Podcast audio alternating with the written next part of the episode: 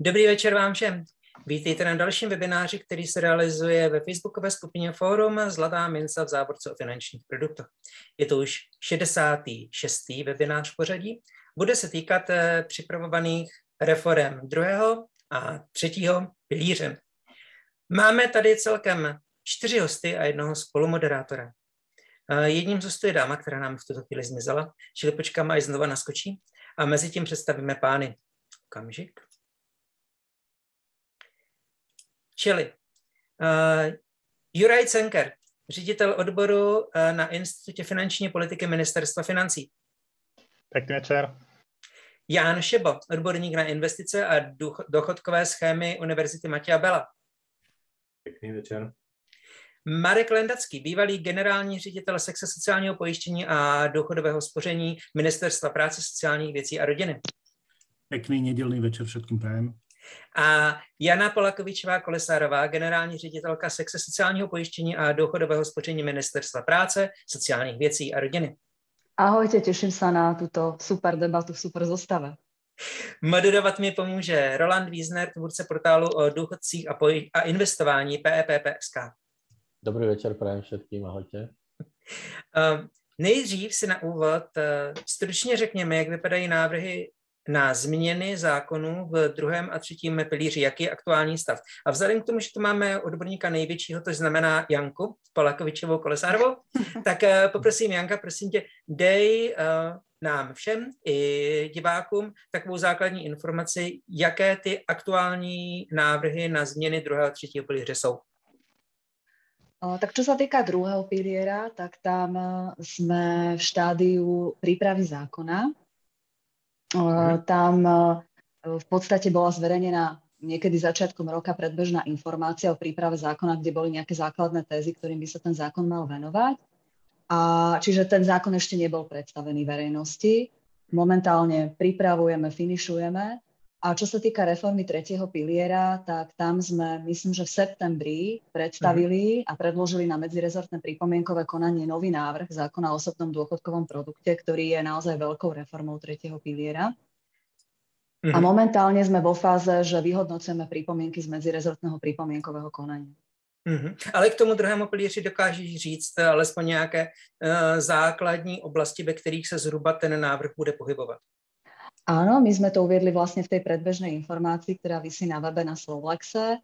V podstate takým tým najväčším highlightom je zavedenie predvolenej investičnej sporiacej stratégie, ktorá by rešpektovala životný cyklus sporiteľa. Keď to preložím do ľudskej reči, tak by to vlastne malo znamenať to, že čím som mladší, tak tým by som si mal sporiť v rizikovejších fondoch, tak aby mi toto moje sporenie, investovanie v druhom pilieri zabezpečilo čo najvyšší dôchodok. A postupne odchodom alebo prí, blížia, blížiať sa dôchodkovému veku by sa tie moje úspory mali skonzervatívnievať, aby bola zabezpečená určitá stabilita tých úspor. Mm-hmm. A v súvislosti so zavedením tejto predvolenej investičnej sporiacej stratégie by sme radi otvorili aj uh, výplatnú fázu, uh, a to v tom zmysle, aby sme umožnili, aby aj človek, ktorý už je po dovršení dôchodkového veku, a už poberá dôchodok, tak stále mohol mať nejakú časť svojich úspor alokovanú v tých rizikovejších aktívach, tak aby mohol profitovať z takejto alokácie úspor. A mhm. samozrejme v rámci tej výplatnej fázy by sme chceli podporiť aj také dlhodobé vyplácanie dôchodkov z druhého piliera. Uh-huh. A k tomu třetímu pilíři můžeš shrnout, jaké se připravují, teda jaké jsou ty návrhy? Tak asi také dve oblasti, že v podstate uh, uh, zavádzame jeden produkt, osobný dôchodkový produkt, ktorý budú môcť vyplácať rôzne subjekty finančného trhu. Čiže nie tak ako doteraz iba doplnkové dôchodkové spoločnosti, kde ak si si sporil, tak e, si mal nejaké daňové výhody. Ale chceme teda pustiť e, v podstate na tento trh dobrovoľného sporenia na dôchodok a iné subjekty finančného trhu. A taká druhá veľká vec, pretože chceme zvýšiť množstvo účastníkov v tom systéme a chceme zvýšiť množstvo nasporených sum, ten objem nasporených sum, pretože sú príliš malé, tak e, chceme e, zaviesť taký mix e, priamej a nepriamej fiskálnej podpory pre tento systém. Napríklad zavedenie štátnej prémie, niečo na ale systém stavebné sporenie. Takže nejaká prémia, ktorú bude štát poskytovať na účet sporiteľom podľa toho, koľko si oni prispejú a aj nejaké odvodové úľavy by sme mm-hmm. chceli zaviesť. To, to jsem registroval, to je, když je dám 300 euro, tak uh, mi stát přispěje 100 euro například. Áno, presne mm-hmm. tak. Uh-huh. Uh, Juraj, jako zástupce ministerstva financí, je něco, co by si uh, ještě k těmto návrhům věcného doplnil? No, mm, ja len veľmi stručne, že my uh, vítame uh, reformu aj druhého, aj tretieho piliera. Uh, v, potrebujeme obidve ako sol, špeciálne tú reformu druhého piliera. A možno len na úvod doplním, že eh, v niečo tej druhej eh, reforme druhého piliera eh, sa už povedalo aj návonok, niečomu sa vláda zaviazala nielen v svojom programu vyhlásení vlády, ale aj v našom pláne obnovy a odolnosti, ktorý nám Európska komisia schválila. A jedna z tých reforiem v, v rámci komponentu 18 predpokladá zavedenie tej predvolenej lifecyclovej stratégie. Nie je tam žiaden detail povedaný, ale že spraviť to musíme, ak chceme dostať v tú tranžu, ktorá je na ten milník naviazaná, je to zhruba miliarda eur, hej, takže teším sa, že sa do toho pôjde a že sme trošičku možno aj tak že, že to budeme musieť spraviť. sa už to nebudeme môcť, môcť vykrútiť. OK. Teďko pojďme na to, že jaké vlastně na to mají ostatní hosté názory na tady ty návrhy a připomínky. Eh, Marek, ty jako člověk, který jsi byl v minulosti na pozici, na které nyní Janka, prosím začni. Ďakujem pekne. Um, keď by som to rozdielil na také tie dve časti, že tretí pilier a druhý pilier, tak čo sa týka tretieho piliera, tak určite v každom prípade vítam uh, akúkoľvek uh, možnosť uh, rozšíriť pole správcov z hľadiska úspor, z hľadiska mm. aktív, ktoré tam sú. To znamená, že ak príde z ministerstva akýkoľvek návrh, ktorý teda bude podporený potom aj legislatívne, eh, tohto charakteru, ktorý Janka spomínala, to znamená, to znamená rozšírenie ako keby, ako keby toho, toho, toho poľa um, správcov, ktorí môžu spravovať dôchodkové úspory uh, v v zásade to bude znamenať posilnenie konkurencie a rozšírenie možnosti výberu pre daného mhm. sporiteľa. Mm-hmm.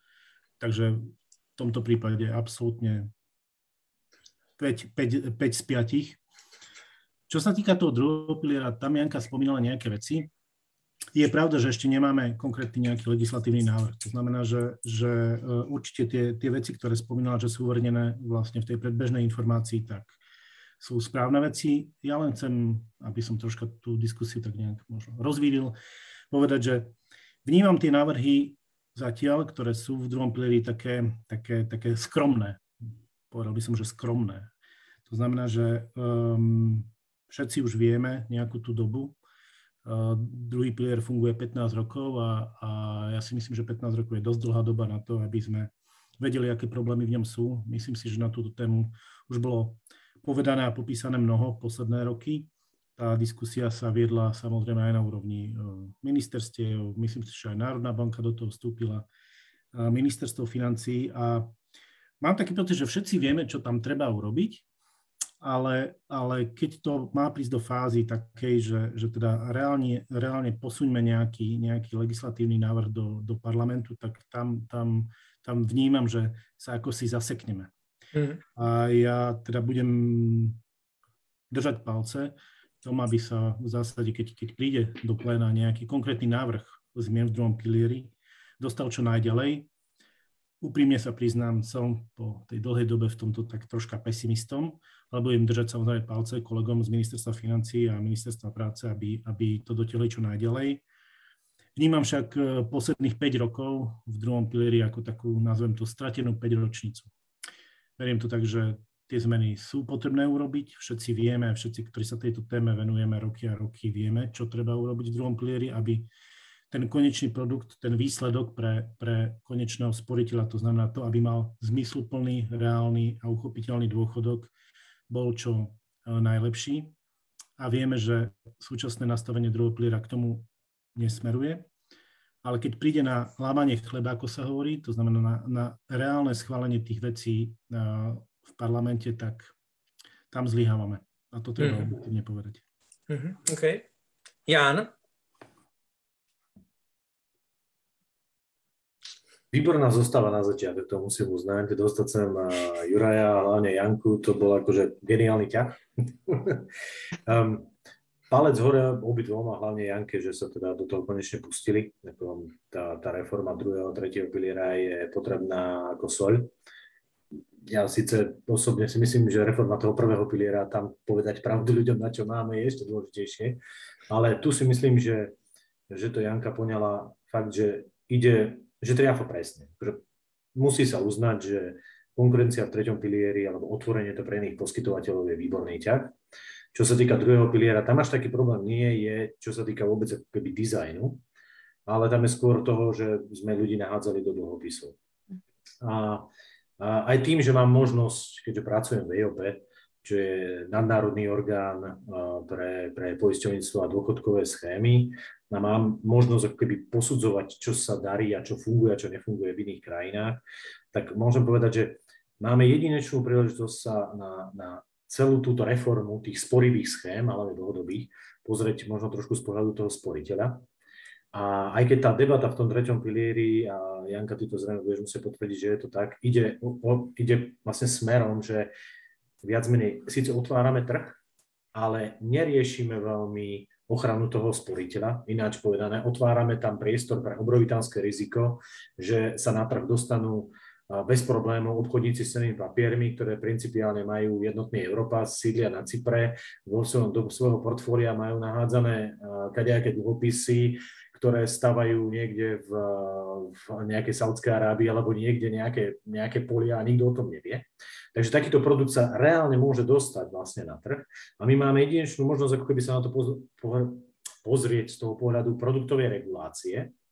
Inak povedané, dať kompetenciu niekomu, ideálne Národnej banke, a povedať jej, na trh môžete pustiť produkt, či už v rámci druhého piliera, teda tú stratégiu predvolenú, alebo v rámci osobného dôchodkového produktu, ak preukáže ten, kto chce takýto produkt poskytovať, že klientovi počas tých 30, 40 alebo 20 rokov donesie na dôchodku tú sumu, čo mu sľubuje bude to ideálna možnosť, aby potom aj regulátor mal možnosť prísť za tým poskytovateľom a povedať, toto si slúbil klientovi a neplníš to, bum pokuta, alebo stiahnuť ten produkt.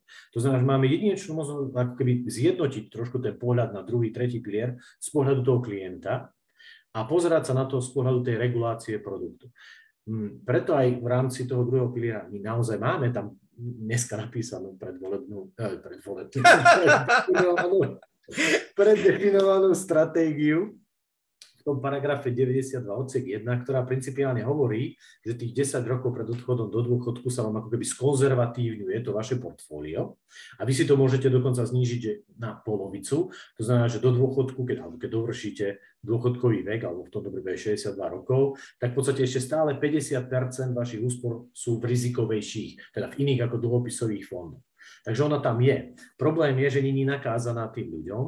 A teraz otázka, a možno aj odpoveď časti na Mareka, že prečo zlyhávame v tej praktickej aplikácii, lebo nikto nevie, ako presne nakázať či už správcom, alebo inej osobe, sporiteľovi, aby povinne aplikoval nejakú stratégiu life cycle. No a otázka znie, a akú, kto ju kedy pretestoval a kto, tedy, kto povedal, že vám prekoná nejaký požadovanú hodnotu úspor alebo vám zabezpečí nejaký dostatočnú výšku dôchodku. A tu prichádzame osobne si myslím, že k tej najťažšej debate, že ktorú tú lifecyclingovú stratégiu vybrať. Lebo ak ju nájdeme, tak potom môžeme urobiť produktovú reguláciu, takúto stratégiu, alebo toto sú tie minimálne kritériá na tú stratégiu, že pobie infláciu, prinesie nejakú mieru náhrady. A keď ju vy, ako, ako jednotliví správcovia alebo poskytovateľia toho produktu, prekonáte tú našu požadovanú, ten náš požadovaný benchmark, tak môžete vstúpiť na trh. A osobne si myslím, že týmto smerom by tá debata do budúcna mohla ísť. Uvidíme, či sa to podarí teraz. OK, nechám odpovědět eh, Janku nebo Mareka, aby se vyjádřili, jestli nějak takhle uvažují. Tak ja by som možno vo vzťahu k tomu tretiemu pilieru, že to bol v podstate jeden taký veľký balík pripomienok, ktorá Janko spomínal, že my sme išli najprv takou cestou, že sme pomenovali len podmienky nároku na tú dávku, na ten osobný produkt a v podstate každý ten z tých subjektov, ktorý by ho mal vykonávať, si pôjde podľa svojich sektorových zákonov, ale viaceré subjekty volali po tzv. širšej produktovej regulácii, aby v tom návrhu zákona, ktorý my zavádzame, ten osobný produkt, boli upravené nejaké jednotné pravidlá, napríklad týkajúce sa registrácie a licencovania, alebo napríklad informovania, či už pred uzavretím zmluvy, alebo aj počas uzavretí zmluvy tých účastníkov. Napríklad nejaká, nejaké jednotné požiadavky na nákladovosť toho produktu, hej? že to napríklad ministerstvo financí dosť požadovalo. To je možno, možno niečo podobné, ako hovorí Janko, že v podstate ten subjekt, ktorý to bude chcieť robiť, musí dodržať určité požiadavky, ktoré budú stanovené tým zákonom, eh, čo sa týka výšky nákladov, ktoré si bude eh, inkasovať za realizáciu a vykonávanie tohto osobného dôchodkového produktu a ponúkanie, alebo eh, boli tam aj nejaké, alebo napríklad otázky investovania, hej, že ten zákon smerujeme k tomu, že bude pravdepodobne upravovať určité zásady, ktoré by mali byť dodržané zo strany všetkých tých poskytovateľov toho produktu. Napriek tomu, že tie subjekty finančného trhu, ktoré to budú poskytovať, budú fungovať aj podľa svojich sektorových zákonov. Chce ešte niekto niečo doplniť? Ja, ja ak môžem zareagovať. V, najskôr možno, že krátko na Janka že my síce máme eh, v eh, druhom pilieri upravený ten paragraf 92, ktorý um, tak veľmi jemne načrtáva tú lifecyclovú stratégiu, len ono to nie je ani úplne lifecyclová stratégia, ani to veľmi nie je, že predvolená stratégia. Ona nám upravuje v zásade, alebo tá súčasná regulácia v zásade hovorí len to, že ak v si dovršil 52 rokov, máš v tom čase, keď sa tá regulácia zavadzala, máš 10 rokov do dôchodku a, a v, máš 100% majetku v nejakých akciových fondoch, tak potom musíš začať postupne, alebo zo zákona a tvoje portfólio bude skonzervatívňované. Ale v, čo, akože tá, tá, tá, tento paragraf, táto regulácia nejakým spôsobom neriadi e, investičnú stratégiu pre tých novostupujúcich ľudí, pre tých ľudí, ktorí majú 30 rokov, pre tých, ktorí majú 40-45 rokov, akurát skonzervatívňuje svoju investičnú stratégiu v čase pred odchodom do dôchodku. Takže to, čo potrebujeme zaviesť, je v, nejaká predvolená investičná stratégia. Trochu sekáš. Dobře, Jano, usp- uh, Jan, uspokoj... tých ľudí, ktorí budú ano. vstupovať, lebo čo si máš vybrať, tak um, štát, niekto ti, ti odporúča v takúto stratégiu, ale takisto aj pre tých ľudí, ktorí majú 35-45 rokov a ktorí majú ešte tých 15, 20, 20 rokov do dôchodku, že, že tí nevedia, dnes, mnohí nevedia, nie sú investori, či som v dobrej stratégii, som v zlej stratégii, a keď držím 30% majetku v dlhopisoch, je to veľa alebo je to málo a to, to súčasný zákon nejakým spôsobom nerieši. Takže my dneska máme nejakú reguláciu a v skonzervatívňovania stratégie pred odchodom do dôchodku, ale určite nemáme predvolenú stratégiu ani lifecyclovú stratégiu a to potrebujeme ako, ako sol, pretože v druhom pilieri drvia väčšina ľudí, ktorí sú v ňom sporiteľia, nie sú investori, profesionálni investori, sú bežní ľudia, ktorí uh, v, sa v tomto nemusia vyznať a, a je, uh, nie je úplne fér, a, ak to štát nechvá na nich a mal by sa im snažiť pomôcť. Samozrejme, tí ľudia, ktorí sú sofistikovaní investori a ktorí si chcú riadiť svoje portfólio sami, tak uh, aj v druhom pilieri tak uh, by mali mať uh, do istej miery priestor tak urobiť. A okay. ten priestor máme dnes. Jano, uspokojili tie tieto odpovede? Určite, ako určite jasné, že o tom sa dlhodobo bavíme. Ja sa len bojím, že príde, aj keď, ja, keď ja viem, že Juraj so svojou partiou, myslím, že s Jakubom vy ste publikovali na IFPčku to testovanie rôznych tých lifecyclingových stratégií. Vychádzali ste z Mozesa, my sme to robili tiež, ne, myslím, v roku 2017 sme tiež testovali rôzne stratégie. Ja sa len bojím, aby sme neskrachovali na tom, pri tejto dobrej myšlienke, že sa budeme snažiť pretlačiť na všetkých správcov a všetkých sporiteľov jednu stratégiu čo ak sa ukáže po 30 rokoch ako zlá. A práve preto si osobne myslím, že by bolo možno lepšie dať kompetencie regulátorovi, že ak oni sami si vymyslia tú stratégiu, ktoré veria, sami si ju otestujú, však sú to odborníci, tak nech sú tam určité kritériá, ktoré ona musia splniť a nech si ju garantujú tým pádom znova si môžu konkurovať niečím a ten, ten sporiteľ to bude vidieť. Lebo takto sa bojím, aby sme nesklzávali len v tom, aj keď stále verím, aj keď stále hovorím, že to je super nápad, aby sme nesklzávali v tom, že budeme mať jednu jedinú lifecycle stratégiu pre všetkých, aj to založenú iba na veku a vieme, že od sú lepšie stratégie. Hmm. OK, Roland, eh, máš slovo ty. Poznámky, tvoje komentáře k tomuto? Ďakujem veľmi pekne. Bude e, tých poznámok viacej a možno niektoré tie poznámky e, budú končiť aj A potom môžeš dať otázku, tak presne, áno. Hej, hej, e, dám otázku, ale poviem tých, poviem tých, tých poznámok viacero, takže na tie otázky potom skúste možno odpovedať máličko neskôr. Myslím si, že dajme si pozor, aby naši posluchači rozumeli tomu, či práve hovoríme o druhom a treťom, alebo treťom mhm. pilieri, lebo môže to byť trochu metúce ja začnem tretím, potvrdím to, čo bolo povedané, že naozaj veľmi vítam konkurenciu a vítam rozšírenie možností pre e, iných hráčov. Hlavne verím tomu, že je to rozšírenie možností pre slovenských hráčov, ktorí už dneska existujú a nemajú veľký dosah na relatívne veľký koláč dôchodkových úspor, ktoré sme tu v podstate už dve desaťročia budovali. Eh, zároveň poviem, že možno privítam aj reguláciu poplatkov. Eh, konkurencia je dobrá vec, ale konkurencia sama o sebe negarantuje, že poplatky nám, eh, poplatky nám klesnú a poplatky sú vysoké aj v treťom pilieri, kde je šanca, že teda konkurenciou môžu klesnúť. V druhom pilieri zatiaľ to nevyzerá, že by sme nejak konkurenciu rozširovali a je tam oligopol štyroch hráčov a tie poplatky naozaj sú vysoké, hlavne ako podľa mňa väčšina odbornej verejnosti naráža na 10-percentný performance fee hmm. v niektorých fondoch. Zároveň v reakcii na Janka, ja si nemyslím, že by MBS alebo niekto mal hodnotiť zmysluplnosť stratégie musí, ak máme, ak máme mať konkurenciu, ak máme dať ľuďom možnosť uh, zhodnotiť peniaze, nemôže predsa štátny orgán hodnotiť, nikto nemá kryštálovú gulu, nemajú ani NBSK, ani nikto iný.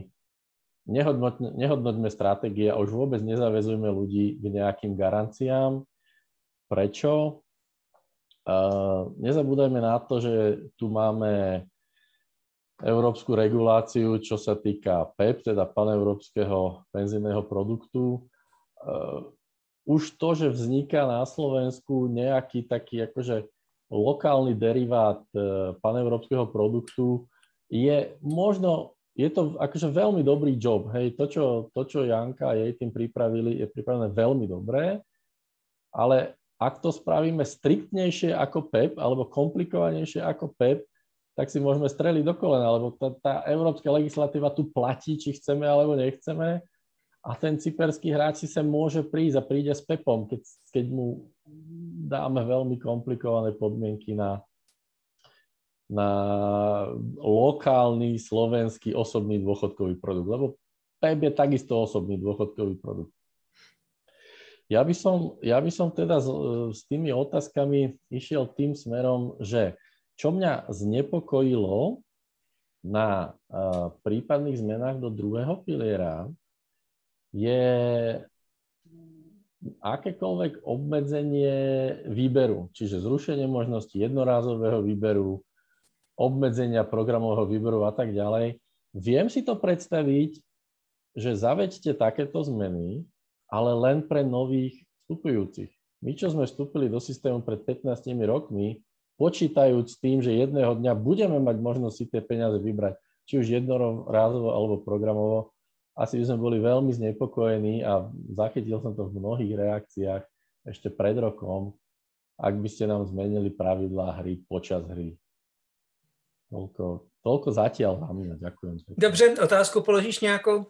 Asi by, som, asi by som najprv položil otázku Janke, že ako, ako je to, že smerujete k tomu obmedziť výber v druhom pilieri? Eh, tak v podstate my sme, eh, ja som teda participovala na všetkých výplatných fázach, ktoré sa doteraz zmenili od roku 2005 aj s Marekom vlastne. My sme zavádzali s ministrom Kánikom druhý pilier a vtedy sme nejak nastrelili tú výplatnú fázu a boli tam nejaké podmienky, že áno, za určitých okolností si môžem uh, vyberať prostriedky. Myslím, že to bolo, že ak môj dôchodok z prvého a druhého piliera je najmenej vo výške 1,2 násobku životného minima, ono, tá úprava bola len taký nejaký nástrel, nedalo sa, ona bola nevykonateľná, tak ako bola technicky napísaná, ale v roku 2015 my sme urobili veľkú reformu, a to zase s Jurajom, myslím, že už sme som zase spolupracovala s Jurajom. A uh, podstatou tej reformy bolo práve to, že sme zaviedli uh, doživotné poberanie dôchodkov z druhého piliera, a to nie preto, že by sme si v tom nejako libovali, že, že proste chceme, a boli sme upodozrievaní z toho, že nadržame poisťovniam a že jednoducho robíme to v prospech ich biznisu. Ale vôbec nie, ale proste ja, ja mám stále pocit, že pri druhom pilieri sa vy, vy, vychádza z nejakej milnej tézy, že druhý pilier je niečo navyše, že k prvému pilieru, ale a tak to vôbec nikdy nebolo.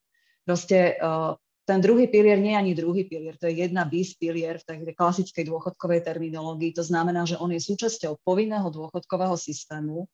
A ja keď vstúpim do druhého piliera, tak časť tých odvodov mi je presmerovaná do druhého piliera a to znamená, že aj časť dôchodku z prvého piliera, že, že z prvého piliera nemám plný dôchodok, ale mám len časť toho dôchodku. Ten dôchodok je krátený. A vlastne zámerom zavedenia druhého piliera bolo presne to, že aby tam, kde ten prvý pilier nestačí s dýchom, Hej, že, že jednoducho vieme všetci, že, že, že demografia, proste index závislosti sa nám zhoršuje, že proste v roku 2070 už uh, na jedného dôchodcu, na jedného dôchodcu budú robiť iba dvaja, pobe, dvaja aktívni. Hej. Dneska je to jedna ku štyrom. Že proste jednoducho tie podmienky sa zhoršujú a práve ten druhý pilier mal nahradiť to, čo, čo strátime v tom prvom. Práve z toho dôvodu, že jednoducho ten prvý, že v ňom sa budú postupne časom v dlhodobom horizonte usekávať nároky.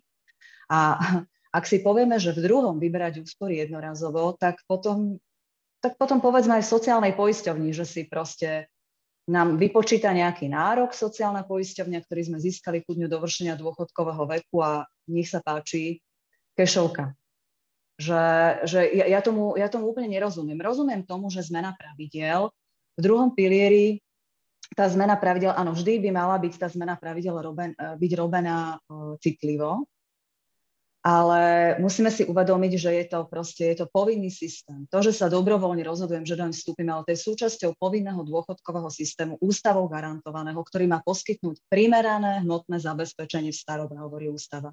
Ak ja vo finále, že 40 rokov budem v druhom pilieri a vo finále môj dôchodok z, druhého, z prvého piliera bude dve tretiny a tú tretinu si ja vyberem na kešovku z druhého piliera, tak uh, ako, neviem, podľa môjho názoru to nie je ani, ani, ani dlhodobo udržateľné, čo sa týka dôchodkového systému a verejných financií. E, ja si, Takže... ja si dovolím veľmi neslušne len rýchlo skočiť do reči, tak ono sa to dá veľmi jednoducho vyriešiť zvýšením toho násobku. Veď ak je dôchodok z prvého a druhého piliera dneska 1,2 a môžete si vybrať všetky úspory, neviem, či je to presne tento koeficient, a zdá sa nám to nebezpečné, že ľudia si povyberajú úspory, minú ich a potom budú závislí na sociálnej poisťovni.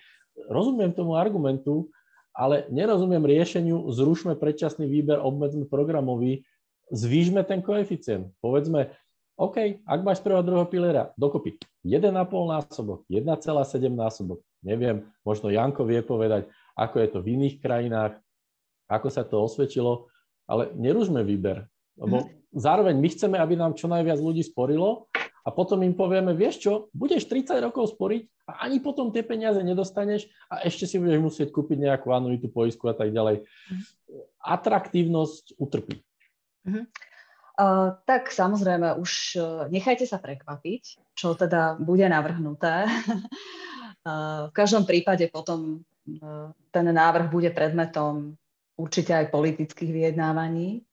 Dnes napríklad je to tak, že vlastne jednorazový výber ide uh, tomu, koho dôchodok z prvého piliera je na úrovni 491 eur. Alebo dôchodok z prvého a druhého dokopy proste musí byť ten doživotný 491 eur. Skúsme si položiť otázku, že či tí naši rodičia by z tých, alebo vedia, vedia naozaj akože slušne žiť a zabezpečiť si všetko, čo potrebujú, ak by mali doživotný dôchodok 491 eur. Hej, to, je ten, to je priemerný dôchodok zhruba. A čo som chcela povedať, že napríklad, uh, ak sa porovnáme s inými krajinami, ktoré majú také druhé piliere ako my, teda tie jedna bis systémy, že súčasťou povinného dôchodkového systému je, je nejaká kapitalizačná schéma, tak ak sa pozrieme na západ, na európske krajiny, je medzi nimi iba jedna jediná a to je Švédsko. Na to je Marek veľmi dobrý odborník, lebo kedy si o tom písal článok pred mnohými rokmi. A práve v tom Švédsku, ktoré má takúto kapitalizačnú schému v rámci svojho povinného dôchodkového systému, sa tiež uh, vyplácajú dôchodky výlučne uh, doživotnou anuitou.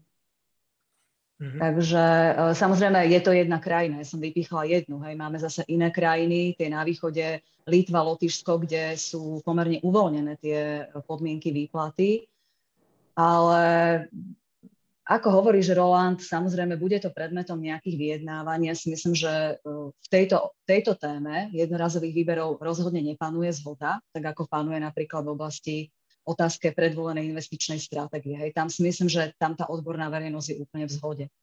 Ale tuto vnímam, áno, tie dve strany. Jedna klasika liberálna, alebo proste my, ja si myslím, že Juraj, určite ministerstvo financí, Národná banka, kancelária Rady pre rozpočtovú zodpovednosť, všetci podporujeme dlhodobú výplatu tých úspor zdrojov piliera. Keby to bolo dobrovoľné sporenie, chápem, tam sa o tom môžeme baviť, ale tak samozrejme toto je môj osobný názor, ktorý teraz prezentujem. Mm-hmm. Juraj, poznámka? Ja by som chcel krátko zareagovať, že my keď sme to z Janko zavadzali v tom 2014 a 2015 sa spustila výplatná fáza, tak a vtedy bolo možné vyberať prostriedky jednorazovo, ak človek mal štvornásobok životného minima, doživotný dôchodok vo výške štvornásobku životného minima. No a vtedy na to, vtedy sa hovorilo, že je to strašne zviazané a teda skoro všetci musia ísť do anuity a bolo to vnímané, že príliš konzervatívne nastavené. No teraz bol som aj pri tej druhej zmene, pri tom súčasnom nastavení, keď sa Švejnovou novelou schválilo uvoľnenie tých prostriedkov a uvoľnenie tých pravidel výplatnej fázy a teraz si asi Janka má, má určite lepšie čísla, ale teda polovica ľudí si môže vyberať všetky prostriedky jednorázovo. Je to, Juraj, prepáč, doplním ťa, je to momentálne 69% ľudí, ktorí a, odchádzajú z druhého piliera okay. do dôchodku, si vyberá celú násporenú sumu jednorazovo. Mm. A 71% okay. je tak, že aj v kombi, proste bude jednorazovo alebo v kombinácii s inou formou.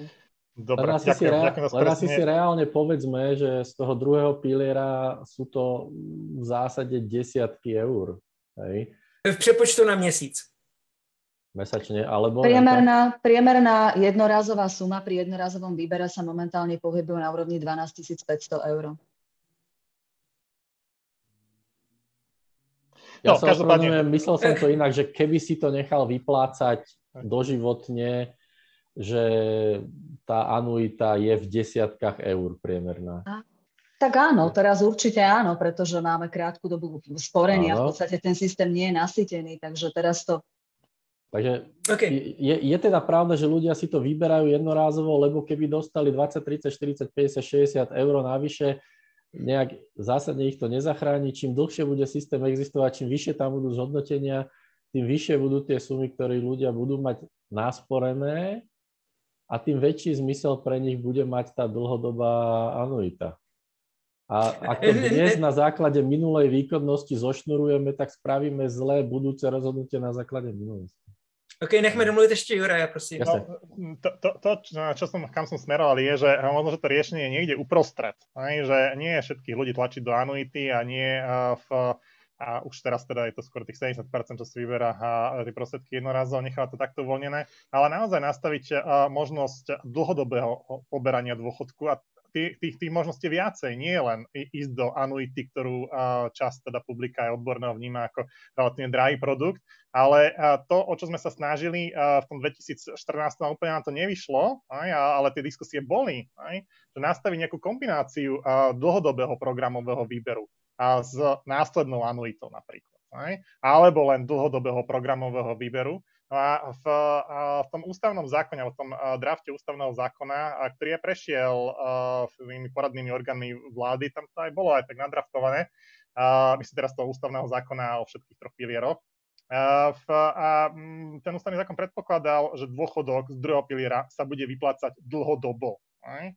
Nie doživotne, ale dlhodobo. A, a v, za nás na IFP my sme práve preferovali a, tiež nejakú takú a, možnosť, kedy by si človek mohol predlžiť investičný horizont aj tým, že tie prostriedky po dovršení dôchodkov ako by síce mohol čerpať, ale nemusel by si ich prevádzať na anuitu, mohol by si ich nechať DSS a, poberať ich formou programového výberu, ale určite, určite za nás na 100% podporujeme, aby tie prostriedky neboli vyberané jednorazovo. Ak tak, tak veľmi v nejakých špecifických situáciách, napríklad má človek na veľmi nízku sumu, a teoreticky sa vieme baviť ešte o nejakých iných, nejakých špecifických prípadoch, ale nie pre bežného sporiteľa, ktorého dôchodok sa prvého piliera je krátený, ale určite, určite asi teda to riešenie z nášho pohľadu je niekde uprostred. Teda nie len anuity, nie je jednorazový výber, ale dlhodobý programový výber, prípadne dlhodobý programový výber s doživotnou anuitou vie priniesť pre toho člověka najlepší dôchodok. Mm-hmm. No toto je zřejmě diskuze, téma, které trochu polarizuje. Já když jsem měla jsem na začátku, na, na jaře, diskuzi o druhém piliery a Miron Zelina tam byl velkým zastáncem toho, aby si lidé ty peníze mohli i nadále vybrat úplně všechny sami. Čili uh, asi zřejmě jak kdo, ale uh, prosím, uh, Roland, polož další otázku. Dobre, um, asi by sme sa mohli posunúť na chvíľočku do tretieho piliera, ak môžem navrhnúť. A tam asi to poviem aj pre, aj pre našich poslucháčov, je v podstate navrhovaná tzv. dôchodková prémia. A ak investujete za celý rok 180 eur, dostanete 60 eur od štátu. Ak investujete za celý rok 240, dostanete 80 eur a ak investujete za celý rok 300 eur, dostanete stovku do, na svoj nový osobný dôchodkový účet. Zároveň e, návrh e, zákona ponecháva, alebo teda kopíruje daňové zvýhodnenie 180 eur od počítateľnú položku. E, ja vyslovím tak trochu svoj názor a zároveň, zároveň to bude aj ako keby otázka um, zase na všetkých. Nezdá sa vám, že tá dôchodková prémia je poprvé zbytočne štedrá, lebo je naviazaná na veľmi nízke nastavené sumy. Stovku dostane človek, ak si násporí 300 eur ročne. Hej. To, sú, to sú drobné. To, keď bude si celý život sporiť také malé sumy, nasporí dokopy málo. Čiže výsledok bude, bude slabý. A zároveň daňová úlava veľmi nízka, dotknem sa z toho, že v Česku je úľava na všetky formy penzijného sporenia, teda fondy, investičné životné poistenie, aj teda český účet dlhodobých investícií. Eh, tá daňová úľava je nastavená, myslím, na 48 tisíc českých korún. Hm, nebo 72 jsem, jsem registroval v jednom webináři. 72 tisíc, nejsem si istý. O, o to viac by to bolo, ale tých 48 tisíc je ekvivalent asi 1800 eur. Takže toto je moja otázka, že či potrebujeme dôchodkovú prémiu, či není lepšie radšej ľudí motivovať e, v sporte viac, ukrojte si zo spotreby dnes, my vám to vrátime v daňovej úlave. A prepojím to ešte s jednou takou súvisiacou otázkou, že dôchodkovú prémiu bude musieť ministerstvo financí administrovať, bude musieť viesť evidenciu, priemys- e, evidenciu tých zvýhodnených prémiových zmluv, bude musieť vykonávať štátny dozor nad dodržiavaním podmienok, že vytvárame celú novú sekciu snad na ministerstve len preto, aby sme kontrolovali niečo, a toto dávam ako svoj názor, čo nemusíme, daňová úlava stačí. A tuto by som sa zastavil a možno sa prihláste, že kto chcete prvý odpovedať. A jaká zní otázka? E, že či tá dôchodková prémia není nastavená zbytočne štedro a daňová úlava zbytočne nízko. OK. A ešte si kto chcete odpovedať dobrovoľne? Môžeme, ja. Um, v, tomto, v tomto tým, že hm, nefungujem na ministerstve ani prácu, ani, ani financí, tak môžem mať úplne, úplne odľahčený názor od, od práce, ktorú, ktorú, ktorú by som inač robil. Faktom je, že absolútne súhlasím teraz s Rolandom, že, že nevidím absolútne žiaden zmysel v tom, aby sa v treťom pilieri dávali nejaké hotovostné prémie dôchodcovské. Myslím si, že to nastavenie cez daňovú úľavu je, je vhodné. určite môžeme porozmýšľať nad tým, že či nejakým spôsobom nezvýšiť súčasné nastavenie. Ehm, ty si spomínal, že je to tých 180 eur, 180 eur ročne. Určite tam podľa mňa je priestor možno na nejakú úpravu, ale, ale ja si osobne myslím, že nejaká hotovostná prémia, um, možno ma Juraj um, doplní, ale um, myslím, že historicky máme skúsenosť so štátnou stavebnou prémiou v stavebných sporiteľniach, ktorá sa proste tiež rokmi nejak vyvíjala, bolo s tým spojené ohromné nejaké administratívum a ten vývoj ukázal, že jednoducho, že jednoducho tá cesta je zjednodušovať uh, tieto veci a ten obslužný aparát, ktorý je potrebný na výplatu takejto prémie, z pohľadu proste to, toho efektu nemá zmysel. To znamená, že ja si osobne fakt myslím, že, že uh, radšej ak chceme zvýhodniť tretí pilier, tak poďme formou uh, zvýšenia nejakej odpočítateľnej položky, ale určite nie formou, formou nejakej priamej administrácie zo stranu štátu a priame nejaké prémie. Mm-hmm. OK, Marek, ďakujem pekne. Juraj, chceš reagovať teraz ty?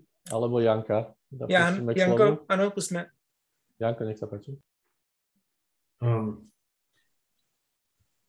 rozdávame naše peniaze, ktoré, sme, ktoré by sme mohli alokovať niekde inde. I keď chápem, že priama štátna podpora má silné motivačné účinky, povedzme pravdu, že kde sa dá sporiť viacej.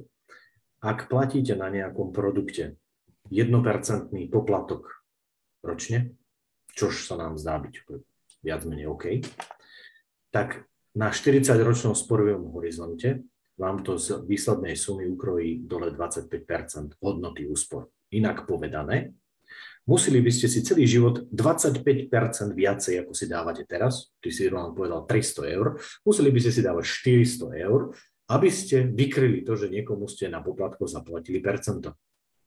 Takže moja odpoveď je, že áno, štátna prémia zvýši mieru účasti ľudí v treťom pilieri. Možno aj odborári si konečne uvedomia, že nielen zvyšovanie platov, ale aj zvyšovanie dôchodkového zabezpečenia je to, čo má prináša hodnotu. Ale dôležité je, aby sa ten štátny príspevok alebo zvýšená odpočítateľná položka viazala na kvalitatívne faktory toho produktu. A stále budem tvrdiť, že na trh sa majú dostať produkty, ktoré mi podlezú cenovkou, teda nákladmi, existujúce produkty a svojou teda value for money alebo hodnotou za peniaze budú lepšie ako existujúce riešenia toto by som dokázal bonifikovať z časti z zdrojov. Dovtedy sa mi to zdá byť iba dobrý pokus na natlačenie viacej ľudí do tretieho piliera, ale, ale neskvalitňujem ten samotný trh. OK. Uh, Juraj? No, uh, Dajme slovo Jurajovi a potom Janke. Dobre, zareagujem rýchlo. Uh, v, um, Janko to skoro keby čítal našu uh, pripomienku, uh, ktorú sme dali v MPKčku medzi rezervnom pripomienkom konaní uh, k tomu návrhu uh, no, uh, za ministerstvo teda financí.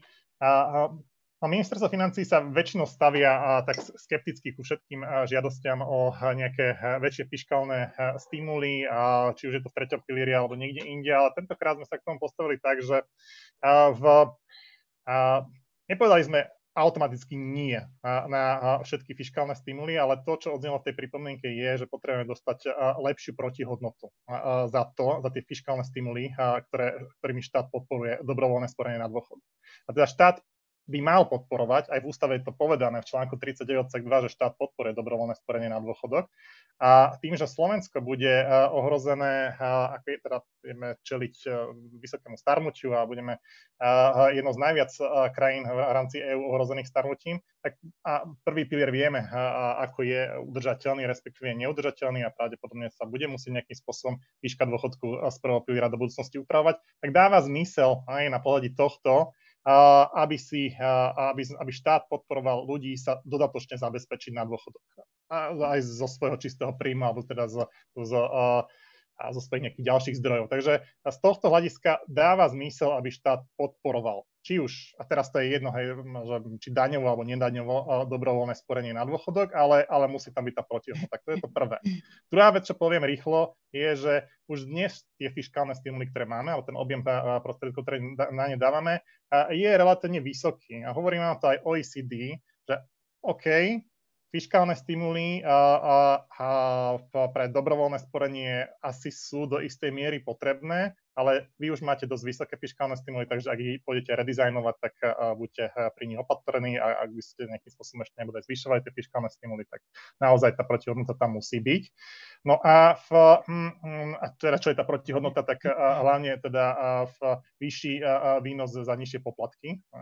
A, a tá, možno tá, tá tretia vec teda, že v že či uh, daňová úlava alebo uh, nejaká štátna prémia alebo nejaký iný typ fiskálneho stimulu, no ono to teraz nie je také, že len jeden typ daňov, alebo jeden typ toho fiskálneho stimulu je správny a sú rôzne krajiny, ktoré majú aj štátne, aj uh, štátne príspevky.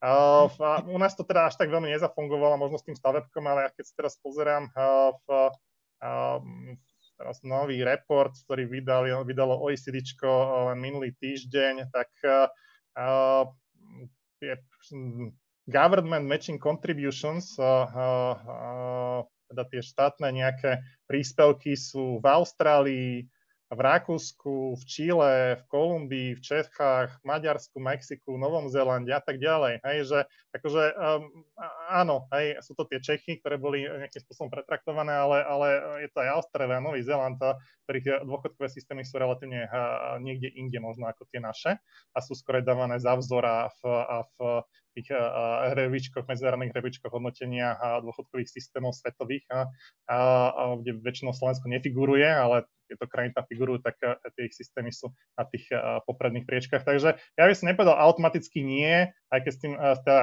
tej, tej štátnej prémii, aj tak, ako je teraz nadizajnovaná, je strašne drahá, uh, samozrejme, a nie je zaručené, že tú protihodnotu ten štát dostane, ale podľa mňa v nebolo by asi úplne OK povedať automaticky nie, aj, že je to okay. riešenie. Dobře, Janka, jinak uh, my máme v tuto chvíli 13 minut do konce. Jako prostě tak to jsme na tom časově. Mám obavu, že budeme muset udělat časem ještě pokračování tohoto. Dobře, Janka, povídej, prosím.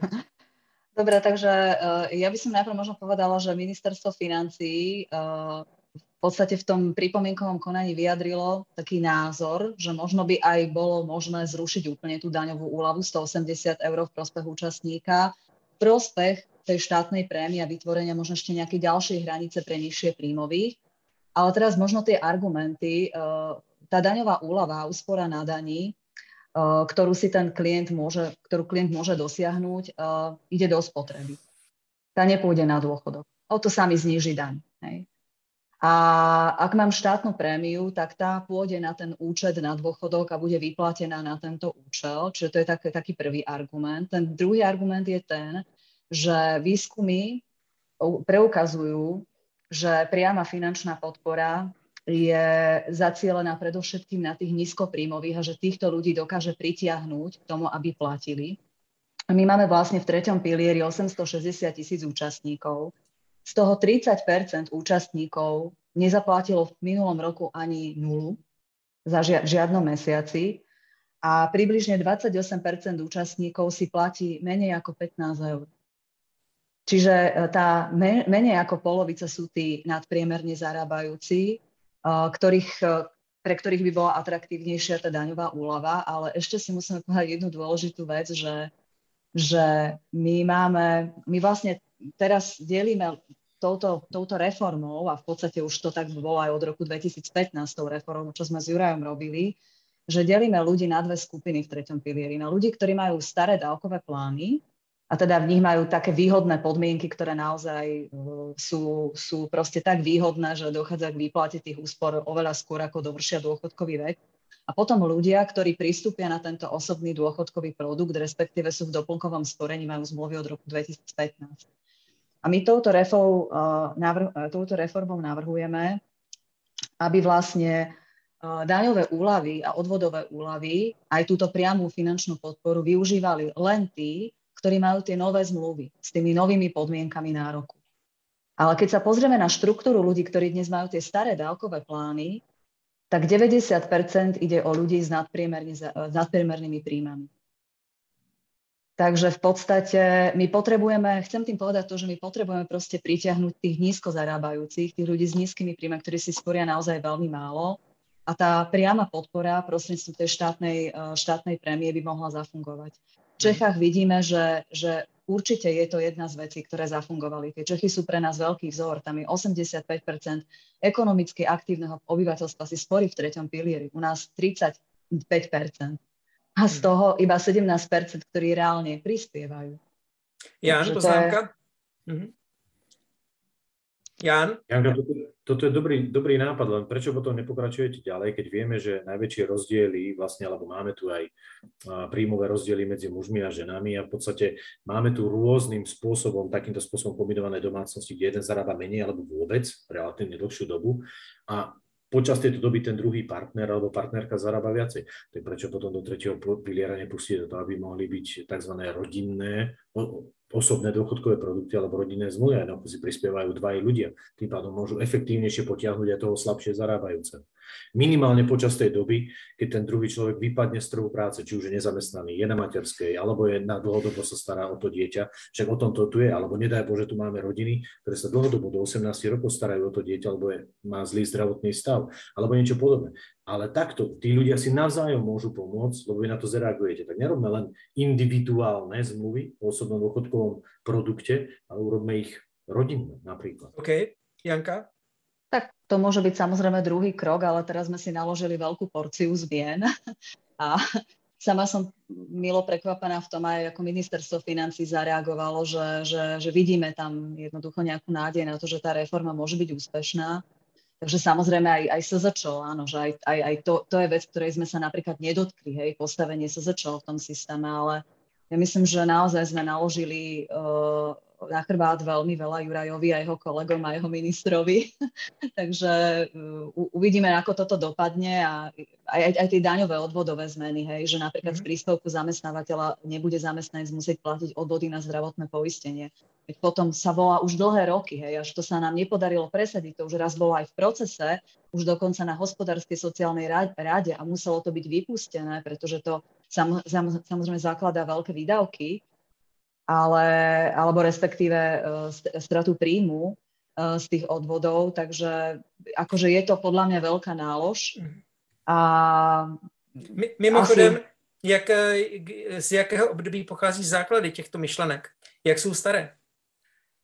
Mm, tak my sme s kolegami robili takú analýzu v roku 2018, ktorá vlastne reagovala na revíziu výdavkov v sociálnej oblasti, ktorú robilo ministerstvo financí, neviem teraz, či IFP alebo útvar hodnoty za peniaze ale tam z toho nám vyplynula potreba vypracovať analýzu, ako zatraktívniť dobrovoľné dôchodkové sporenia. Samozrejme iné témy tam boli riešené, aj predvolená investičná stratégia alebo indexové fondy v treťom pilieri, všetko možné. Mm. No a my sme vlastne tam, e, a tá analýza vysí na webe ministerstva už od roku 2018 a tam sme pomenovali uh, problémy, ktoré ten tretí pilier má, že tam je proste malé nasporené sumy, veľmi málo účastníkov, a vlastne sme ako jedno z možných riešení pomenovali to, že je treba rozšíriť konkurenciu a radikálne sa zamyslieť na tou priamo a nepriamou finančnou podporou pre tretí pilier. Mm-hmm. Marek, eh, ty si teď eh, se dlouho nedostal ke slovu, já položím jednu otázku, ty možná na ní budeš schopen odpovědět, že prosím velice stručně, protože máme pět minut do konce, takže a chci, rád bych ještě položil nějakou další jednu otázku. Že, co si myslíš o snížení odvodu do druhého pilíře na rovné čtyři? No, keby som to mal zhodnotiť jednou vetou, tak, tak určite poviem, že zásadne nesúhlasím. A to je asi taká odpoveď, taká stručná, ale taká, taká širšia asi, asi spočíva v tom, že, že nielen, že nesúhlasím so znížením e, odvodov do druhého plynu na 4%, ale všeobecne nesúhlasím so zásahmi, ktoré sa za posledných 15 rokov e, robia v oblasti, v oblasti druhého piliera mm, tá myšlienka pred 15 rokmi, keď sme ho zakladali, bola taká, že, že jednoducho bude to taký nejaký stabilný prvok ako keby dôchodkového systému. E, je pravda, to priznám úplne, priznám bez mučenia, že v tomto ma tých 15 rokov naučilo, že som možno pred 15 rokmi bol taký naivný a myslel som si, že keď dáme na stôl nejaké relevantné argumenty, dobre to nastavíme z nášho pohľadu, takže jednoducho ten systém plus minus s nejakými malými úpravami pretrvá. A úplne bez mučenia priznám, že som sa mýlil. Jednoducho to, čo zažíva druhý pilier za posledných 15 rokov, je, je masaker.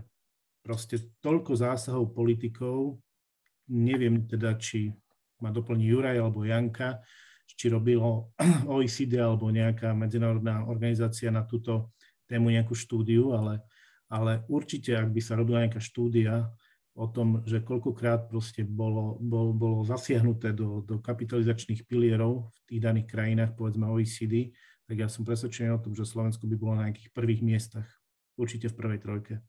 Mm. Uh, neskončili sme síce tak ako Maďarsko, ale, ale jednoducho, ja mám za to, že jednoducho druhý pilier ako každá súčasť dôchodkového systému, ktorý je dlhodobý systém v každej, v každej krajine, potrebuje stabilitu.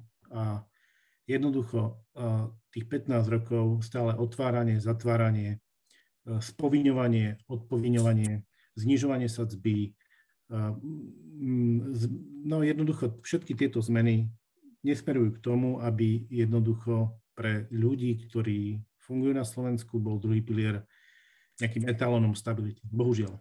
OK. Juraj, môžeš k tomu niečo říci? No, asi ťažko dodať viacej, eh, že naozaj tá stabilita je kľúčová a, a tie politické zásahy a, a, boli viackrát a, relatívne nešťastné. To tak a, diplomaticky a v našej analýze, ktorú sme ešte na ISP 2019 opublikovali, vysí na webe ministerstva financí, tak z nej sa dá dočítať, že koľko ľudí stáli tie politické zásahy niektoré. Mm. Takže, a bolo ich to miliardy eur. OK, to je jinak otázka, eh, která položil Martin Odkladal z Aktuality SK, protože uh, také aktivně se trochu podílí na této diskuzi, že která opatření vlády za poslední roky nejvíc ovlivnila druhý důchodový pilíř a jakým způsobem? Uh, chce se někomu odpovědět? Jan?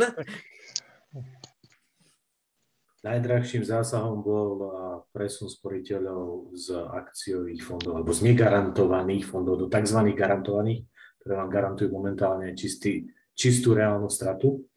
Táto cenovka je niekde cez, už, už sa šplhá cez niekde cez 4 miliardy vlastne eur, aspoň to, čo sme vypočítali. Pozitívny zásah do toho systému bolo zavedenie vlastne indexových fondov. Negatívny zásah, bavíme sa tiež v stovkách miliónov, bolo zavedenie alebo zvýšenie, dodatočné zavedenie vlastne ako keby poplatkov, hlavne, aj hlavne aj na tie indexové fondy, ale na druhej strane úspora, teda zníženie vlastne tých fixných poplatkov na úroveň 0,3, tak tam bola dosť veľká vlastne ako keby úspora uh, sporiteľ. No a veľký zásah na, na zvyšné, na, na tie budúce úspory bolo zníženie vlastne odvodov z 9 na 4 s postupným vlastne nábehom na 6 Každopádne, a druhý pilier bol toľkokrát otvorený, že je možné, a myslím, osobne si myslím, že keby to robili aj niekto ako tak prieskum, tak by zistil, že v tom druhom pilieri naozaj zostali tí ľudia, ktorí tam chcú zostať. Preto každému politikovi, ktorý by chcel siahnuť na úspory týchto ľudí, odporúčam, aby si dával pozor, aby mu to nezlomilo ten politický trh. Doporučení. E, nám zbývá už v podstatě jenom minuta zhruba do konce. Uh, tento webinář byl velice brutální svým rozsahem a nestačili jsme zdali, poplatku jsme se vůbec nedostali. Například prostě je toho mnoho. Um, asi až skončíme, tak se pokusíme dohodnout s hosty, zda by v horizontu třeba nějakého měsíce, měsíce a půl nebyli ochotni znova udělat pokračování v tomto. Uh, pro tuto chvíli bych chtěl tedy velice poděkovat hostům, kteří byli. Jana Polakovičová Kolesárová. Ďakujem pekne za pozvanie. Juraj Cenkar. Ďakujem aj ja, pekný zvyšok večera. Jan Šebo. Ďakujem za skvelú debatu. Marek Lendacký. Ďakujem za výbornú debatu a za pozvanie. a nakonec Roland Wiesner, který pomáhali se spolu s moderováním. Ďakujem za krásný večer. Dobře, prosím, zamávejme si všichni. Sdílíte tento webinář.